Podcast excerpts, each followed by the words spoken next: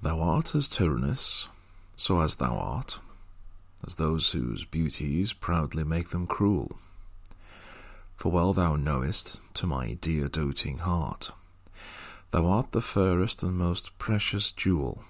Yet in good faith some say that thee behold, thy face hath not the power to make love groan. To say they err, I dare not be so bold.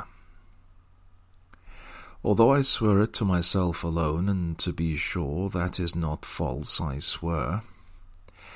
A thousand groans but thinking on thy face, one on another's neck, do witness bear.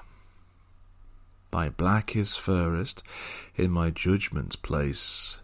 In nothing art thou black save in thy deeds, and thence this slander, as I think, proceeds.